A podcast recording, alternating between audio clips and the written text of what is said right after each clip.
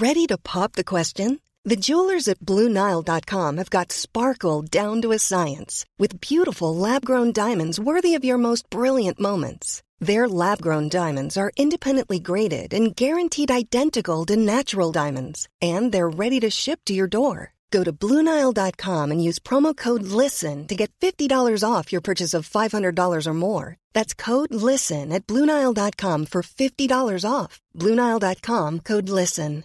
This is Paige, the co-host of Giggly Squad, and I want to tell you about a company that I've been loving, Olive and June. Olive and June gives you everything that you need for a salon quality manicure in one box. And if you break it down, it really comes out to $2 a manicure, which is absolutely insane. It's also so easy to get salon worthy nails at home with Olive and June. The difference between how your nails used to look when you did them yourself and now with the Mani system is a complete game changer. The best thing about Olive and June too is it's a quick dry, dries in about one minute, lasts for five days, and full coverage in up to one to two coats. Visit oliveandjune.com slash perfect Mani 20 for 20% off your first system. That's oliveandjune.com slash perfect Mani 20 for 20% off your first system.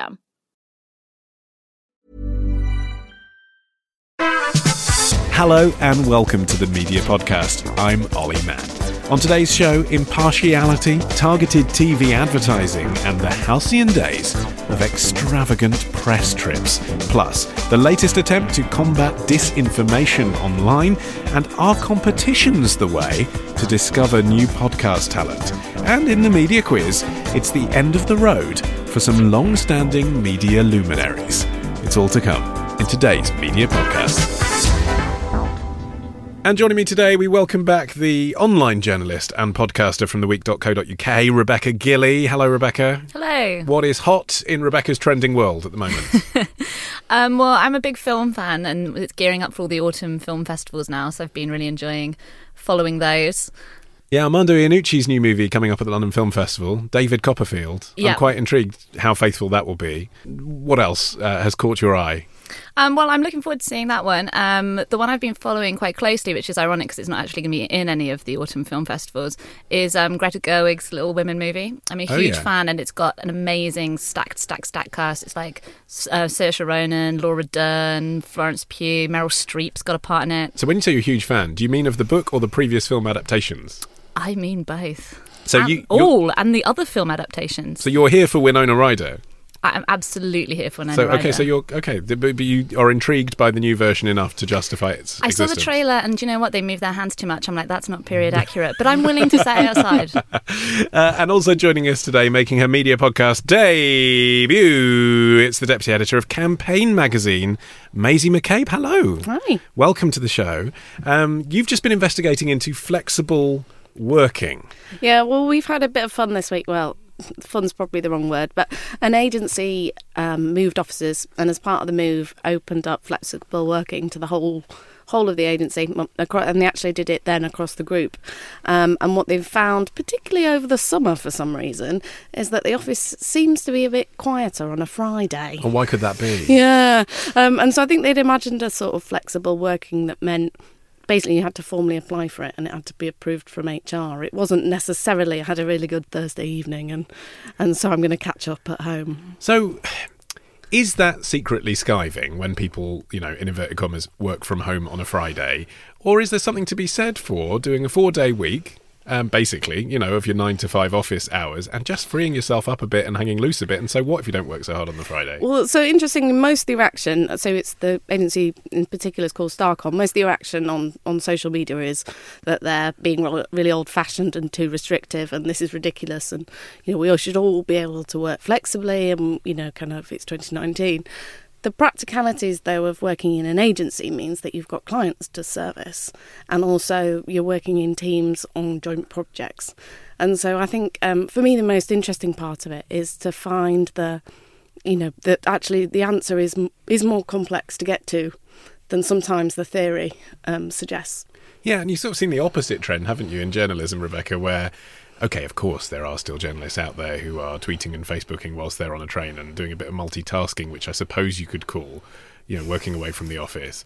But basically, staff journalists are getting milked, aren't they? It's not a case of do some flexible working. It's like as long as you're here, you're going to be filing four articles a day. Oh yeah, I mean, I've heard so many stories from like older people in the industry about oh, when I worked on the magazines, you know, they if they were done by. I remember one of my old bosses saying to me, it was great because if the magazine went out on Friday and you'd finished by Wednesday morning, like the pages were full, then you just went to the pub for the next mm. couple of days.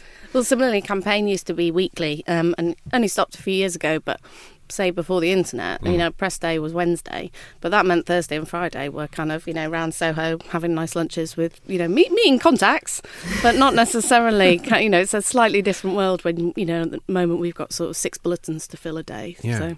But you see, I wonder, because when you're covering the advertising industry, and obviously that's where the money is, but it's also where there is a lot of that kind of work hard, play hard mentality. Yeah, yeah, it, no. It's legitimate to go out for a drink with those people. Definitely. Um, yeah, it's sort of, um, you know, and it's part of, particularly when you're covering a patch, it's really important to get to know people properly. And it's a, a fact of life that, you know, if you have had a few drinks with someone, you know, you might might bond a bit bit closer than you might otherwise. Mm.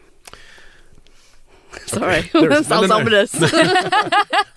I just think we've all fallen down on the wrong side of that as well. Haven't we? I, I think people have definitely had one drink too many whilst we've been chatting. But yeah, uh, all right. Let's move on to start with uh, an advertising story. It's actually from Campaign Maisie, which is that Sky's targeted ad system, AdSmart, uh, has got a new platform in the shape of Channel Four. Um, what are the details here? Tell us, you know, if, if people listening don't know what AdSmart is at all, tell us okay. the story.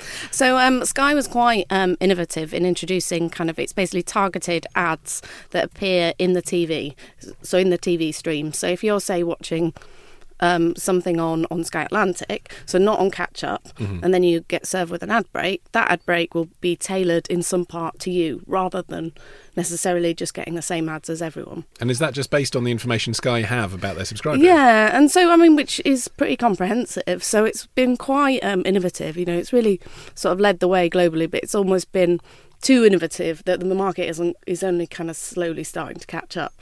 Okay, and now Channel 4 are saying, go ahead, Sky, inject ads into our Channel well, 2. so Channel 4 is going to be selling the ads, but they'll be deli- delivered through the Sky platform. So earlier in the year, Sky expanded AdSmart to Virgin Media Homes, mm-hmm. um, but obviously, kind of adding Channel 4 channels as well, that means, because previously it was just kind of Sky sold channels, so both the ones that it owns and the ones that it sells for other people.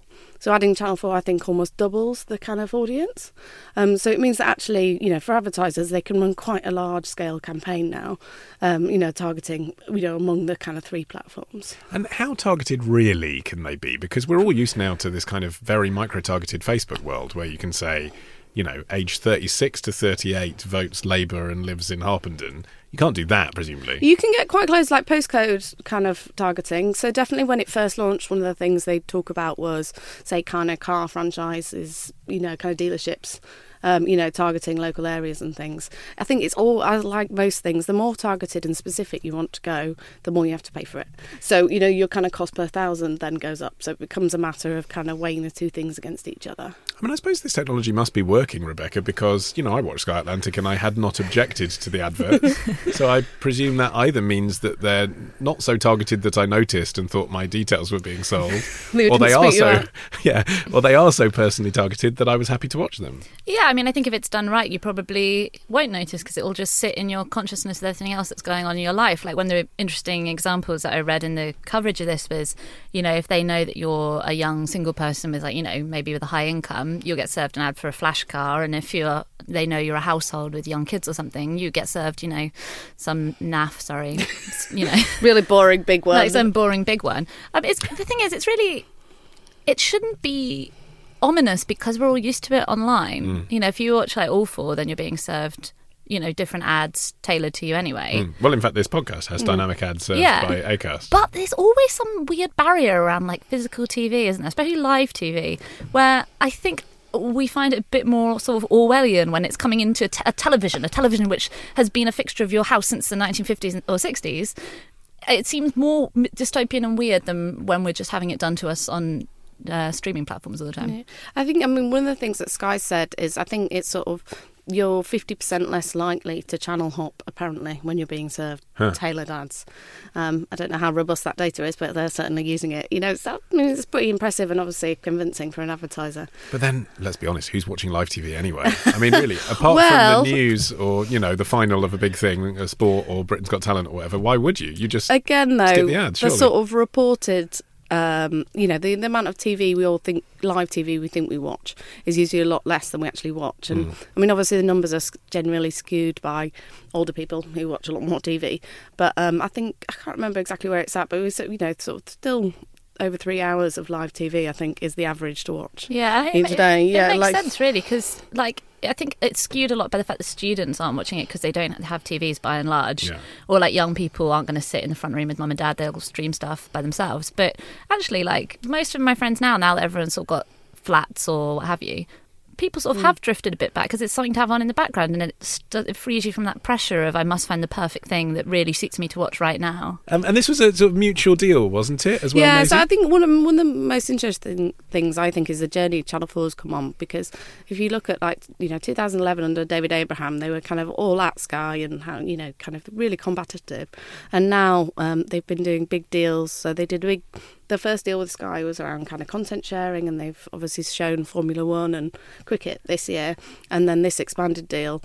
Um, you know, including advertising, um, is is just you know, quite interesting. They also did a big deal with the kind of the TV producers as well, and extended the window of the kind of on-demand content that they can show on all 4 Mm-hmm. Um, so it seems like um, you know it's it's an interesting approach. They're obviously kind of putting their eggs in lots of baskets, really. yeah, quite hard to argue against things like Formula One being available on free to air TV in some yeah, form, isn't it? definitely. I mean, and for the you know you'd expect they'd want it on as well, you know, for the the sponsors and things. Yeah. All right, let's uh, talk about audiobooks now. And some of the biggest publishers in the USA have brought a case against Audible for their plan to caption audiobooks.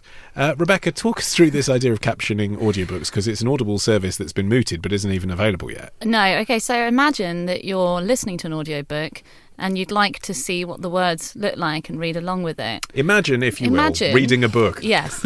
now, it might sound hauntingly familiar. Um, so basically, what's happened is Audible were planning on introducing a new service that would caption audiobooks as you were listening to them.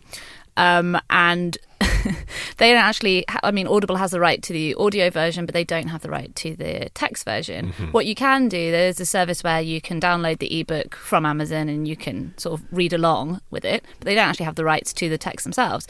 And so the Publishers Association in of America in August uh, filed a lawsuit to block them from introducing this service, saying basically this is a really like bold-faced attempt to get around those laws and just kind of seize the text for themselves. And um, Audible has now countered that, saying that no, that's not what we're doing. It's all completely above board, and it's not even out yet, etc. I mean, Maisie, is this a useful feature really for Audible to innovate and deliver anyway? It seems weird, doesn't it? I kind of I wonder what the end game is. It sort of feels like this must be one step towards something else. I don't know. Does it Yeah. make any sense? We were talking about it in the office earlier, and my boss said, "Well, it would be good if you were listening to something in a foreign language."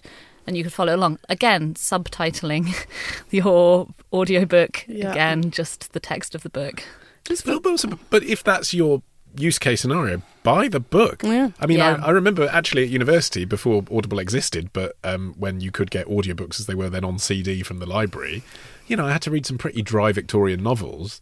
And one of the ways I read along was I thought, I'm, I'm scanning this, I've got such short attention span, I'm going to borrow the audiobook from the library and read it along with the narrator because then I have to focus on it. um, but you can do that. You can get the book. You don't need it in the app. It does feel like another kind of Amazon encroaching on another industry. I don't want to be too pessimistic about their motives. but- Be, be pessimistic. Yeah, it I mean, sort what- of feels like you know the publishers, you know, uh, do well to defend their rights. I Well, think. this is okay. So Simon and Schuster, Penguin Random House, Harper Collins. These are big publishers in the USA. It does seem that the hint seems to be that this is about trying to stop Amazon becoming more powerful, yeah, which you know is, is worth a go. but a bit late from a publisher's point of view. I mean, they're already their biggest client, aren't they? Well, and also I think if you desperately wanted to read along while you were listening to an audiobook, you probably would end up buying the ebook off of Amazon. So it's not necessarily that the publishers are themselves losing out on a huge amount of custom if this was introduced, but I think it's kind of about the principle of the thing as well. Is You know, it, or is it about dollars? I mean, Well, I I, mean, imagine the amount that they get per dollars. sale on ebooks. Yeah, well, I mean that's getting very little for the audiobook. Uh, that is true. And but the thing is I can't really see how this would catch on because you know the the point of having a book be it an ebook or a physical book is that you can flick through it and you can reread it, look at it and that kind of thing and you're not going to use basically captions to an audiobook in the same way. So I'm not sure. I mean, the story behind this story is actually the growth of audiobooks, isn't it? Which mm. has been a surprise success. I should declare an interest that I've made programs for Audible in the past. But I mean, you know, they were seen, I think, for a while as kind of first just basically for people who had sight difficulties. And then as something that were a bit Web 1.0, but you know, not relevant now. We've got podcasts and everything else. Mm. But the BBC are making them for BBC Sounds. Audible downloads are on the rise. People like long reads. Everyone's going to be downloading the David Cameron audiobook because you get to hear it in his voice rather than reading his bloody book, aren't they? Some people might not want to. to When I say everybody, everybody who was of you know of that way inclined in the first place.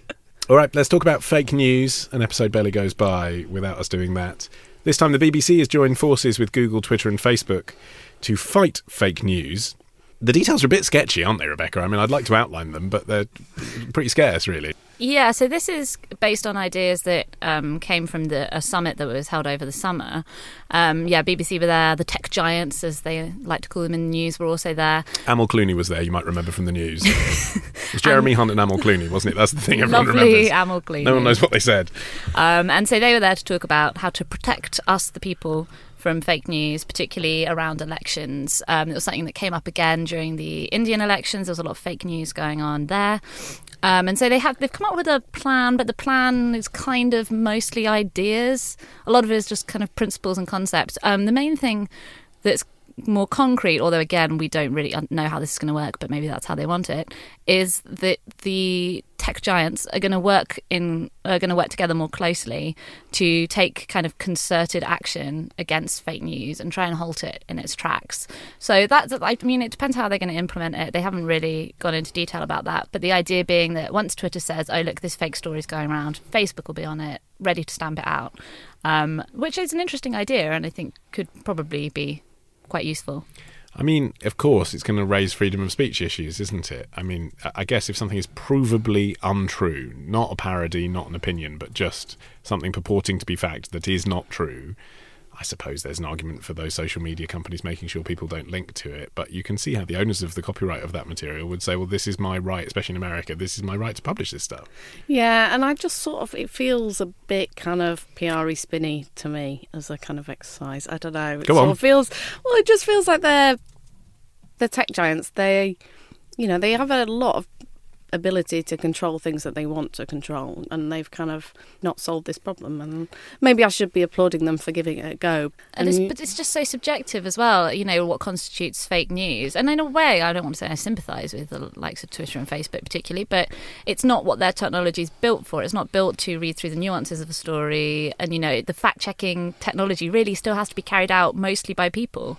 And, you know, and they have employed hundreds of people to do that, but you know so much is being uploaded every minute. And it just makes me think of it reminds me of like an it's almost like an insurgency. The people spreading this news do have a bit of an advantage you know? Like facebook and twitter like the, these western militaries coming in but then you've got you know individual people or small groups of people you know they can be very agile. They can hop from one thing to another. If they if you know facebook clamp down on one thing they'll come up with another thing you know so it's very very difficult to stamp out And Maisie, the Conservative Party, had an advert on Facebook removed recently because they changed the headline on a BBC News That's story. Pretty ridiculous. I mean, you, you sort of sometimes wonder how that meeting happened, really. Tell- tell I us what happened. One of the issues um, with a lot of the announcements of, of money in the last sort of few weeks and months has been that the figure has been kind of an aggregated figure rather than necessarily being clear what, what within that is new. Um, and so there was a Conservative ad that um, linked through to a BBC News story. Um, but the rather than use the actual headline that was in the BBC News story, which I think used seven billion pounds, the Conservative ad used fourteen billion pounds, um, which was a more complex number. And and I mean, I just can't understand how you would sit around and think that's okay, like as professional politics advisors. It just seems mad to me. And as political marketers, Yeah. who are just trying to get likes and shares and clicks because that advert said, "Tell your friends the Tories are investing 14 billion in education." That's true, but it's over three years. Yeah, and- so do you? Can you see why a political marketer would think?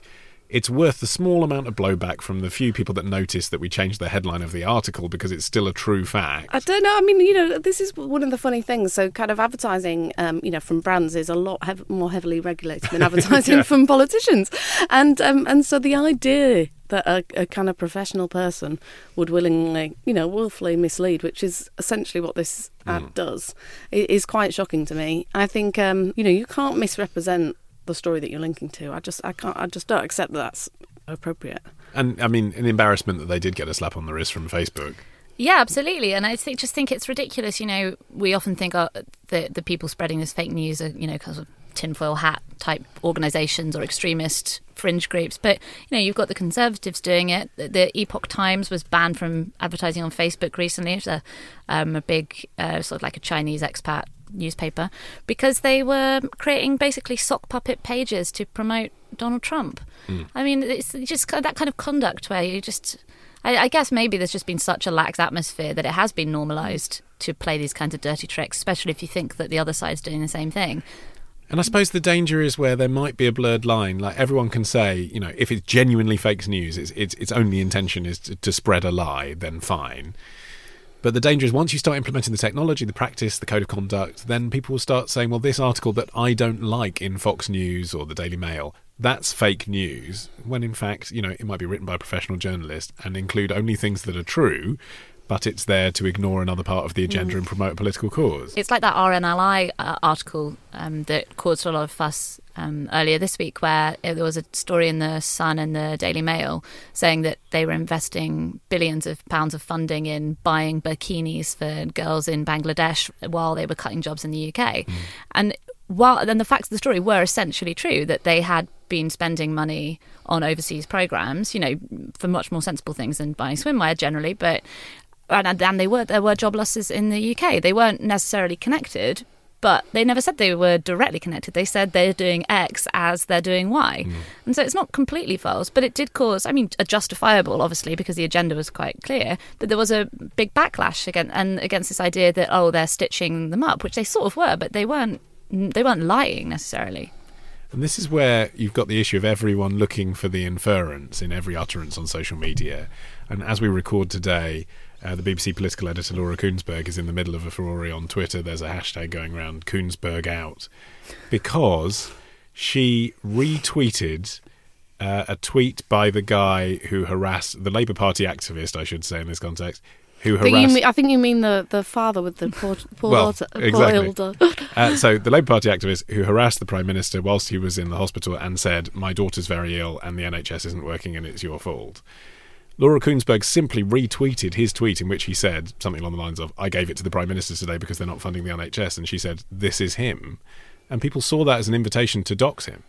it's so interesting. It's because, like if you're not involved in, you know, if you don't spend much time online, that would go completely over your head. But it's such a I didn't even think about it until until today when this has happened. And it's like it's such an online tactic of retweeting the person and saying this is the person who did that, and not saying anything else. But the inference is take a look at their profile, like see who they are. Hmm. They're not who they claim to be. But it's got to the point where it's almost like it's almost like a meme. All you have to do is say this is that person. I don't think she did mean it that way.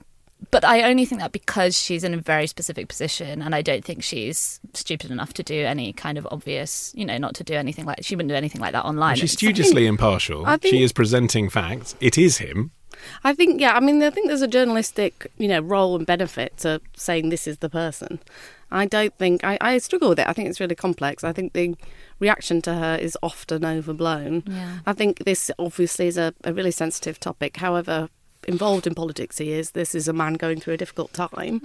But I think for me, if you've tweeted explicitly, I just gave it to the Prime Minister, then, you know, you've got to That's a public accept- forum. Yeah, you've Yeah. got to accept that Yeah. that's that's a that's a kind of public statement. he certainly wasn't hiding. If anything, you know, probably the opposite. Like he probably wanted to make sure that it got, you know, a fair amount of coverage because that was the motivation for doing it in the first place. He obviously thinks that this is a debate that we need to be having. But I think like it also speaks to there's such a fun, there's such a strange you know culture in this country where having a political affiliation is considered suspicious, and like you know compared to the US where I don't think that's necessarily the case. People kind of wear their political affiliation on their sleeve, mm. whereas here it's sort of like, well, you've been discredited from having an opinion on a political yeah, topic well, because the, you've got an affiliation to a political party. That's what because that was going to be my next point. I don't think that it should negate his obviously experience. You no. know, he's there in the hospital, kind of dealing with the kind of pressures and can see them firsthand. You know, but, I don't. you can't really read into Laura Kuenssberg three words that she thought it should negate it. I mean, she was literally saying, "This is him."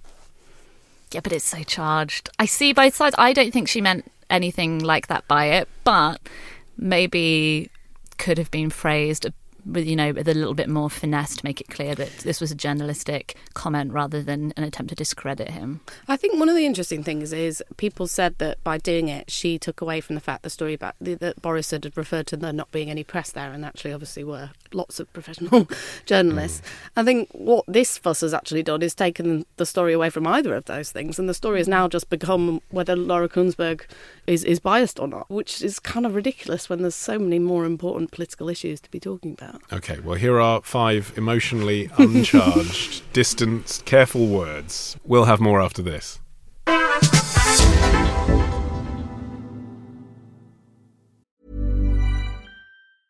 Ready to pop the question? The jewelers at Bluenile.com have got sparkle down to a science with beautiful lab grown diamonds worthy of your most brilliant moments. Their lab grown diamonds are independently graded and guaranteed identical to natural diamonds, and they're ready to ship to your door. Go to Bluenile.com and use promo code LISTEN to get $50 off your purchase of $500 or more. That's code LISTEN at Bluenile.com for $50 off. Bluenile.com code LISTEN.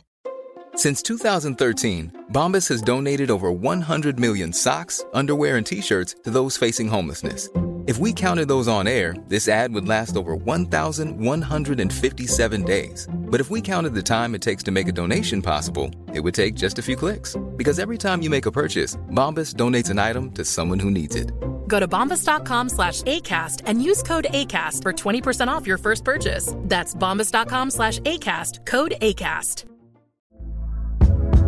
Hey there, it's Michelle Norris. I'm host of a podcast called Your Mama's Kitchen. When I travel, I'm usually looking for a way to find a taste of home when I'm not at home. And one of the things I love to do when I am at home is entertain. And Airbnb allows me to do that. When I was in California recently, I rented a house that had a great kitchen. And when we were sitting around the table, we we're all thinking, we're in someone else's house. Someone could be in all of our homes as well.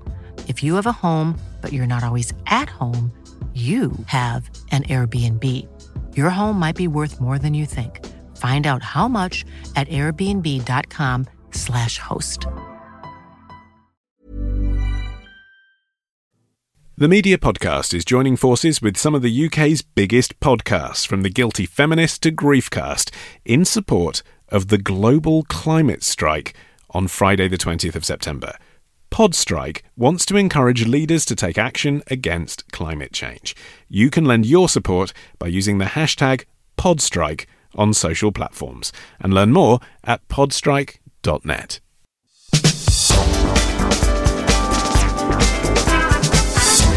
Time for part two now. Maisie and Rebecca are still with me, and let's talk about press trips, specifically the golden age of free press jollies, uh, because lots of journalists have been getting rather nostalgic for those halcyon days this week uh, after the magazine editor Vicky Chandler started a thread on Twitter asking people for their outrageous stories of press trip misbehaviour. Maisie, did you see this Twitter thread? Have any stuck in your mind? Uh, well, one of my favourites was the Instagrammer who um, went on a press a pasta press trip, yeah. but doesn't eat pasta. that was um, particularly special, I think. Uh, there was also someone who brought along their friend and said they were a photographer. And he just got wasted the whole trip and took pictures on his phone. Um, I also quite liked uh, the press group that travelled for three hours to see a jam factory which turned out just to be an empty room with a jam machine in it.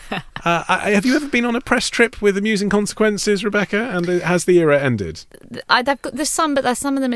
I can't tell any about that I was on because the people involved would probably recognise themselves. But I, I that do, sounds so much more interesting than whatever you're about. no, that, it's not the best one. The best one happened to a journalist I know who went on a press trip where there was it was an alcoholic drink was the organizer of the press trip, and obviously alcohol was consumed. The journalists were sharing. Basically, it was a common space with like little cubby rooms off the side.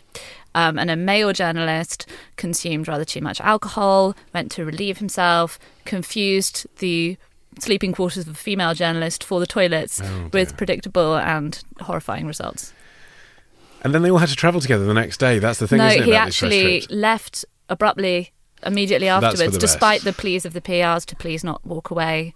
Just left and made his own way home. That's for the best, I That think. I think I did respect that. Yeah. Because I don't know. Do you get to do many uh, press trips, Maisie? Um, I've done a few, not not in recent times. Um, I've tried. I have, I have to say, I've been trying to rack my brains to see if there, c- I've done anything worthy of comment. I don't think I've been too terrible. I had. Uh, Have you been sent on anything truly exciting? I went to Ibiza um, to yeah to Amnesia with MTV once, but it was actually I mean a lot less kind of debauch than I was sort of hoping for. This is the problem. Is often you get sent to very glam- Sorry if she's listening. You know, if the PR's listening, I'm really sorry. it was lovely. They often feel like they're going to be very glam, and you accept the invitation because it's flying you to somewhere exciting and exotic. But I find the problem is the itinerary. I mean, maybe I'm just very diligent, and most people only go to one or two things and then spend the rest of the time having fun with their mates. But if you go to all the things that they itinerize for you, every lunch and every meeting and every factory tour, you spend five days looking at something you never would have done on holiday because that's why you're not on holiday. You're on a press trip. It is a very odd frame of mind, and when you know if you're saying to people who don't work in, um, you know, in journalism, "Oh, I'm going on a press trip," then it's all very like, "Oh, wow, free holiday." Mm. And sometimes, like, sometimes they can be like that, the less structured ones, but sometimes they are itineraries to the last minute, and you can't. There's no choice to opt out Mm. because it's like, well, we're meeting in the lobby, and they're driving us to this jam factory. Yeah. You then they're driving us to lunch, then they're driving us back. It's like being a journalist hour, in North Korea. It, it it is. You do feel very supervised. That was one of the funny ones on the thread. I thought when there was the journalist who said that she was really tired and ill and said she wasn't going to come to something, and the PR said, "Well, I'm going to have to start letting your editor know if there's bad conduct." That does seem a little bit harsh. I thought that was very harsh, but they are under a lot of pressure, and I think it must get extremely frustrating dealing with journalists who just want to. basically, are kind of driven to drink the room dry, eat everything that's available, and then swim in the hotel pool and don't want to participate in any of the actual work. I mean, it seems to me like the best press trips, I mean, the ones that actually work for the clients as well as for the journalists, are the ones where the opportunity that's being offered is the thing they want promoted. So, in other words, if it's a five star hotel and they give people a week in a five star hotel, they can't go wrong, really, so long as that ends up on the social media platform and ends up in some sort of grateful PR coverage. Where it goes wrong is they might be putting you up in a five star hotel, but during the day you have to go on a tour of a washing machine factory. You actually did that, didn't you? I, d- I did. That wasn't a made up example. Yeah. I knew that was an anecdote. I've heard it before. I got flown to Berlin by Siemens. Yeah, it was. Um, I mean, I went because I was going to Berlin. yeah. Was it really good washing machine though? Do you know what? I mean, I absolutely was converted. If ever I buy a washing machine again, it will be a Siemens I machine. we have a Siemens That- actually. Let me tell you, I've good. been to the factory, and I'm telling you what, those Germans they really care about the acoustics and the design. But I got that message very quickly, and I'd say by day three, I'd had enough looking at washing machines. So you could have got that here, really. Well, I'm not a washing machine journalist. I think that was the that was the issue. um, but I mean, do you find them to be effective? I think there's a balance, isn't there? Because essentially, I mean, we can't be. We're not supposed to be able to be bought, really. Like, I mean, depending, obviously, sometimes in which part of journalism you're in. So it's a, it's a fine line. So a lot of the things I've done with contacts aren't necessarily uh, tend to be more kind of relationship building than necessarily outwardly press trips, if that makes sense. Um, but I remember the first one I went on was sort of a tour of regional newspapers, you know, glamorous life that I lead, and um, and there was just no story on that in that, and it was quite hard as a rookie to be like, "There's not really anything for me to write. Yeah, that's the thing. And then, and what's happening now a lot as well is that you know the one reason that this Twitter thread was nostalgic is that they are becoming progressively less outrageous than they used to be. You know. Purse strings tightening all through the media, and now I think there was kind of an explosion of you know, social media influencers, etc. And now brands are starting to realise that lots of these influencers, their influence is very overblown. A lot of times it's you know just bought followers, bots, and that kind of thing. And so companies are starting to exercise a bit more caution now around exactly how you know uh, extravagant the press opportunities are going to be for anything. I think the key thing has got to be the story that you're, you know, you're wanting the mm. journal. You know, if you're a PR, there should be a, you know, organising a big press trip. Not least if you're spending a lot of money on it, you should have a good story to tell. And you know, I think you know they you can't hide the fact there's no story with you know five star hotels. I don't think. Or is, that too Well, I have, old-fashioned I've been to kind some of shonky like? gadget launches because they happened in the bar at the Dorchester. I mean, I have done it. But did you then write about the? Not, the- I did, mm-hmm. but I suppose in no more glowing terms than I would have done. Yeah. But I guess it just guarantees you're going to talk about it, doesn't it? Like if you've got a lot of things to choose from, you'll go to the press launch where they give Yeah. you a freebie. I'm thinking more of like big trips though. If you're Hmm. taking someone away for days, you have to have some sort of story to tell and be putting in front of people who are going to be interesting, produce some good copy or. I just wonder if actually social media to an extent has ruined the fun of these trips because the implication of a lot of the stories on this Twitter thread was kind of back in the old days, you know, while the cat's away, you know, what happens in Vegas kind of thing, you know, was the implication. Like uh, all these people used to go out, get pissed, and who cares about what copy they wrote afterwards, and it was just a sort of quid pro quo. It's not that now because they'd actually ask specifically, wouldn't they? And Rebecca, you do do this kind of press trip. They do ask, don't they? You need to write about this in these places. We expect to see a picture on Instagram. Well, I've never been ordered in those, you know, harsh terms, but yeah, a lot of times, you know, there there is, you know, we do encourage you to share a photo on Instagram with this hashtag and tagging this thing, hmm. you know, which most of the time isn't really a huge burden, but there is definitely an expectation that you are you are actually working and that it's not just a kind of goodwill exercise although some of them still are hanging around actually you know you do still get the event where the only purpose is for everyone to just get along with each other and make friends but you know most of the time now they are working to a more set list of these are the outcomes that we need to produce which is probably i suppose better on the whole Let's talk about podcasts now, and a first person perspective on the aftermath of war has won ACAST's first Launch Pod competition. Uh, this is an attempt to find new podcasting talent. Rebecca, can you tell us about the winner? Yeah, the winner was a podcast called Things We Left Behind. Um, it's by two sisters, the children of um, immigrants from Somalia, and they're talking to other people who have um, fled their countries for various reasons and the experiences that they've had. And Maisie, ACAST aren't the only ones relying on competitions to find talent, are they? Spotify's just had another round of its Sound Up search. Yeah, and then seems to have uh, done really well. I think it was sort of three from the last cohort from last year, um, kind of got funding for their ideas. And um, I think we can sort of be a bit glib about competitions, but I mean, anything that's introducing new voices and kind of more diverse voices into the space has got to be a good thing. Yeah, so the Spotify competition was specifically to try and find women of colour to make podcasts. And the ACAST won the prize, if you like, is that your show gets developed by Wise Buddah, the production company, and turned into a funded show. But like you say, we all have the potential to get sniffy about talent competitions. Let's do that for a second. Um, uh, the thing about podcasting, and of course, you know, as a podcaster of some long standing, I welcome diverse voices getting involved, and of course, you want as many people to get involved. But the thing that was exciting about podcasting as a platform was exactly that there was supposed to be a low barrier to entry. There's no reason why you shouldn't be able to make a podcast, especially now when you have a microphone in your pocket on your phone. So, of course, you understand people need some mentoring, need a helping hand. But is this competition thing a bit weird? Because actually, the whole point of a podcast is you just make the bloody thing. But you have to, people need to hear it though. That's a problem, I think. And sometimes there's so much choice. You know, the danger is that that you know you don't you're not always listening to the best thing because you might not even know it exists or be able to find it. Mm. And so, shining a light on I think so. stuff that otherwise might go unnoticed. Yeah, I mean, obviously, you know, kind of everyone wants to be a kind of homegrown, self-made superstar. But you know, if if a few people get a bump up, I'm not sure that's a bad thing. And also, it is such a crowded space now. And yeah, the idea is supposed to be that it's a very democratic form of media and that anyone can do it, which is true. But I also think we're so spoiled for choice now with amazingly well produced podcasts, professionally produced podcasts, that I think our ears have actually become like super sensitized to audio quality. Because I know so many people uh, I've recommended them a podcast or what have you and they've said oh I tried to listen but the sound quality wasn't very good so I stopped. And like it's so much easier to reach an audience if it does have that professional touch and it's hard to compete when the likes of you know the BBC New York Times you know they've got like whole teams working in studios putting out these incredibly well put together podcasts Don't forget the week. and the week Very sophisticated Unwrapped. recording setup that we have for that. every week Uh, and actually, since we mentioned Spotify, let's touch on that briefly. And obviously, they've done a huge investment into podcasting over the last year, which we've talked about on the show before. But do you get the sense that that's cutting through? I mean, a year ago, it was still the case that basically everyone was using Apple Podcasts to listen to podcasts. If you look Or at the Acast. stats, yeah, well, Acast via Apple Podcasts, really, if you look at where people are getting it. Whereas now it does seem to me just sort of veer to the ground that more people are using Spotify, and actually more people are using the idea of streaming rather than subscribing and downloading.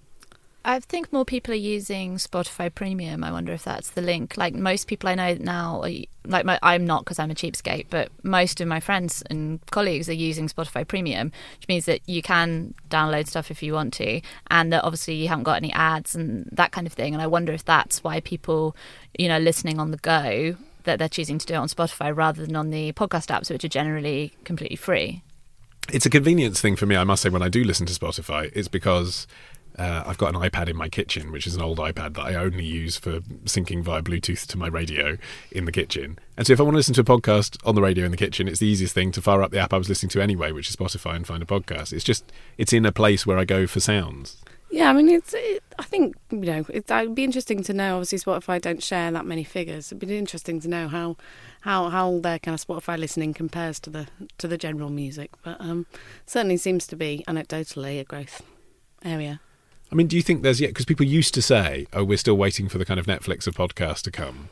Are we still waiting, or is the answer going to be the mix of things that we have at the I moment? I just don't. I just don't think that, that the podcast space is really um, organized like that at the moment. You know, like Netflix and Amazon Prime wouldn't really be competing if everything you could get on Netflix you could basically also get on Amazon Prime. yeah. You know, like I use I've got an Android, so I use um, Podcast Addict, but there's like a million other apps like it where you can get basically the same things. Although you are seeing the, you know, now you've got stuff like Stitcher Premium, you know, pay extra to get into the archives of some of the of some of like the big podcasts with like a big um, back catalogue to mm. go through. But I don't know that that's particularly popular. I don't know anyone anecdotally who pays for podcasts. Actually, a very small news story that isn't in my scripts, but I noticed is that uh, Pocket Casts have recently gone free. Um, so that's long been my podcatcher of choice, by the way. I say with no commercial affiliation whatsoever. I just think it's good. Um, but it used to cost one pound fifty or something, and it's now free. So uh, do do try that. Uh, right, uh, just time for our thrilling media quiz. Sound effect. I'm going to challenge you to spot the salient detail from three recent stories. Each one relates to something or someone will lose from the media landscape. When you think you know the answer, you buzz in with your name. So, Maisie, you will say. Maisie. And Rebecca, you will say. Rebecca. Excellent. Primed, I'd say. Ready? Let's go. One. What was the name of the UK's entry for the Eurovision Song Contest 2018? I'm looking for the name of the artist and the song. Buzz in with your name when you know the answer. Rebecca. That's a hesitant buzz. Yeah, it was something like Soren or Serene or Suri. Shuri? No, it really wasn't. That's 2018. You didn't. You said 2018. It was Suri. No. 2019. You're thinking of Michael. What's his face? You're right. Producer Rebecca is absolutely mortified. but you're right. The answer I was looking for was Michael Rice with. Do you know the name of the song from 2019, not 2018? Oh no, it was awful. Oh, lo- love something bigger than us. Oh, yeah. yeah. But still, I was impressed that you knew your Eurovision. So two points for you on that. Uh, but why am I asking about Eurovision, Maisie, in relation to things we might lose? Uh, well, so we're not. We're going to miss the the TV show where we get to choose our British, well, UK representative. So now the BBC and BMG are going to decide on the UK's entry um, rather than putting it to a public vote because we've not been very good. Yeah, we just haven't been good at it at all. Yeah, so I mean, one less gig for Mel Giedroyc every year, but otherwise, is you know, there... she needs some these days. is Sorry, there really an issue? with this, I mean, because it, it, goes in patterns and waves. This doesn't it? There was a time where it used to be public Katrina selection. It goes in Katrina and the waves. Yeah. Uh, there was a time when the public didn't choose the song, then we did, then we didn't again. So does it matter if, if you know, just because recently we've been choosing turkeys, uh, the BBC have decided to let BMG choose the song, or is that losing democracy? I just, I just, I think I just can't see us winning Eurovision for a while. feel like, I mean, you know, I don't want to go too overboard with the political voting, but, um, but it's got to be absolutely fair, nothing you know, to do with the music, has yeah, it? Yeah, I just can't see it. Okay, you've still got it all to play for, Maisie. Stay in the game. Which women's magazine announced the end of its print edition last week? Maisie. Maisie. M- Marie Claire. Yes, it was Just in Marie the Claire. UK. So the print edition is continuing elsewhere. Yes, in France and the US. So, I mean, this is sort of you know, there's a big issue really in, in women's magazines, women's kind of written journalism. We've had lots of closures on lots of digital sites suffering as well. This year, obviously, we've had the closure of the pool. There was a, a website called Debrief that Bauer had that kind of folded back into Grazia. I think there's it's really difficult time because you've got lots of women consuming more media than ever before, but actually, kind of female focused, targeted media is really struggling to make the numbers add up, Mm. and um, and no one's got the answer yet. And actually, all all we're seeing is is kind of the departure. I mean, obviously, Marie Claire's going to still exist in a in an online product, but um, you know, it's certainly not going to be producing the same amount of content. Is the problem, Rebecca, that as a print title, it was just a bit mid-market? I mean, you know, Vogue is doing fine, isn't it? The problem is Marie Claire was just a bit like not as glossy as Vogue, and you know, a lot more glossy than Heat. Yeah, I mean, I didn't. I never picked it up, but I always. I think one of the reasons is it just didn't seem to have a place. Like in my head, it would be like, oh, well, there's the sort of young people's magazines. It's like Cosmo and that kind of thing, and mm. then you go straight up to like Red and Prima and that kind of thing. Mm. So I think it suffered in that sense, but also, you know, like obviously it's a tough time for print publications across the board. But I think especially so in women's magazines because social media has eaten into so many of those traditional areas that women would be going to magazines for. You know, stuff like fashion, beauty. A lot of people get that fix through Instagram now, so it is difficult to kind of make yourself heard and make people willing to pay for a print product. They've been quite aggressive. Hearst's uh, Cosmo went a pound, went down Mm. to a pound a couple of years ago, and that had a huge impact. And the, you know, obviously that was kind of contributed to the close of Glamour as well, which had had been the biggest women's magazine. Okay, Maisie, for a bonus point to equal Rebecca's two, and therefore give us drama for the tiebreak, can you also tell me which national newspaper is cutting its publication from weekly to monthly? Oh, The Voice. Correct, yes. Uh, aimed at the black community in Britain, going monthly. Do you understand why? Uh, again, I mean, you know, this is just a decision lots of publishers are having to take. Um, again, people are getting lots of content online. Um, you know, the sort of exclusivity for kind of a weekly publication. But the voice was hard. actually breaking even, more or less. They were losing two grand a year. I mean, you know, compared to the big yeah, titles, but I think they'd lost deal. lost two thousand pounds a year the last couple of years. Hmm. I guess they're kind of you know trying to push forward to the future. The idea is that by going to a monthly, you can do kind of maybe bigger investigations, more thoughtful, longer pieces, and that actually the place for the kind of shorter form is online. I mean, that's something that we're doing at campaign. We went monthly about two and a half years ago. So um, I think it's you know, and obviously there's lots of savings that come with that in terms of not printing each week. So And I suppose it means better quality journalism too, doesn't it? Having longer to actually come up with. Yeah, stuff. hopefully, you know, you know, I think I, think I can see the the reasoning behind it. I mean, I'm sure there's lots of people who really enjoyed it every week who'll be disappointed, but I think it, you know, it's hard to make kind of weekly publication work. You have beautifully given us a tiebreak situation now for question number three. So here it is. I can feel the drama. I don't know about you. Which four word phrase did John Humphrys use to describe the programme he presented for the last time this week? Which four word phrase did John Humphrys use as he ended his career on today? Buzzing with your name when you know the answer. I'll give you the first word. It was today. Today matters for I'm sorry, I'm still already at work. Well, we've got a tiebreak situation, haven't we? Then uh, John Humphrey said in his final appearance on today, "Today matters for tomorrow," uh, which was, you know, a, a, a slightly cheesy. To be fair, he admitted as much. Uh, slightly cheesy way of saying that he believes that uh, Radio 4's flagship news program still has a place. I suppose How the question kind, is, how magnanimous of him. it's not going to all fade after I leave. Uh, uh, I suppose the question is, does it? Does it still have a place? Uh, you know, I mean, he's saying across the last 32 years that he's been there, you know, it's carried on doing what it's always done, and, and he does those famous so-called Rottweiler political interviews. Is there still a place for that? I listen to it every day, but I struggle with it sometimes personally. I'm not- Because? I think it can be, it's, you know, too combative sometimes, and then also not, you know, don't find that they always get the, and I think sometimes they miss the story by trying to be kind of, you know, having that too aggressive tone personally. Yeah. Um, and then, uh, yeah, I, I sort of don't enjoy it particularly, but I still listen every day. well, six days a week, which is kind of depressing, It's isn't quite a it? masochistic Yeah. Well, it's almost kind of necessary, isn't it? If you, especially if you work in the media or anything that follows the news, it is the ultimate produced briefing of what is going on, and all the big players go on and talk. And you might not like the way they talk, you might not like the fact they've only had three minutes, you might not like the phony argument that's been placed around it, the objectivity that has to be placed on it by the presenters. But it is a good way to get a briefing. I've never listened to a minute of it. Interesting. Why?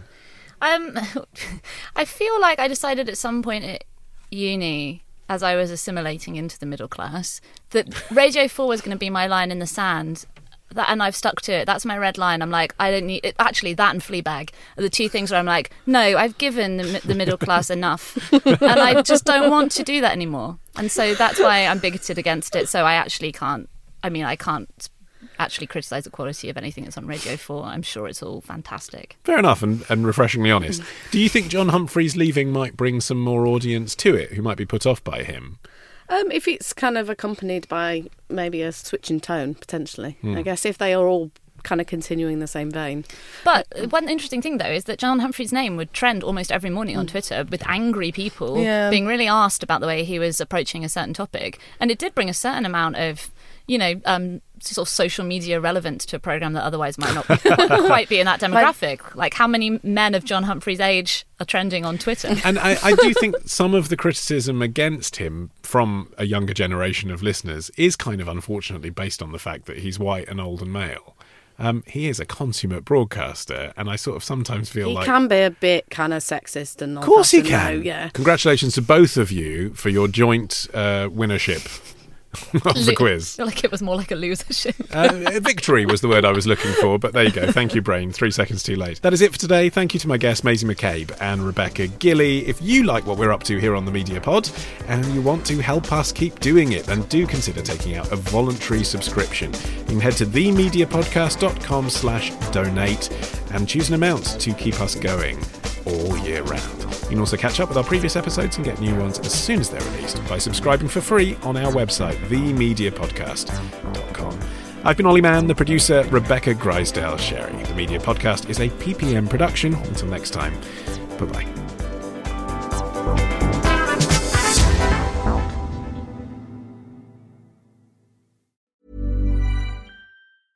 Even when we're on a budget, we still deserve nice things. Quince is a place to scoop up stunning high-end goods for 50 to 80% less than similar brands. They have buttery soft cashmere sweaters starting at $50, luxurious Italian leather bags, and so much more. Plus, Quince only works with factories that use safe, ethical, and responsible manufacturing. Get the high-end goods you'll love without the high price tag with Quince. Go to quince.com slash style for free shipping and 365-day returns.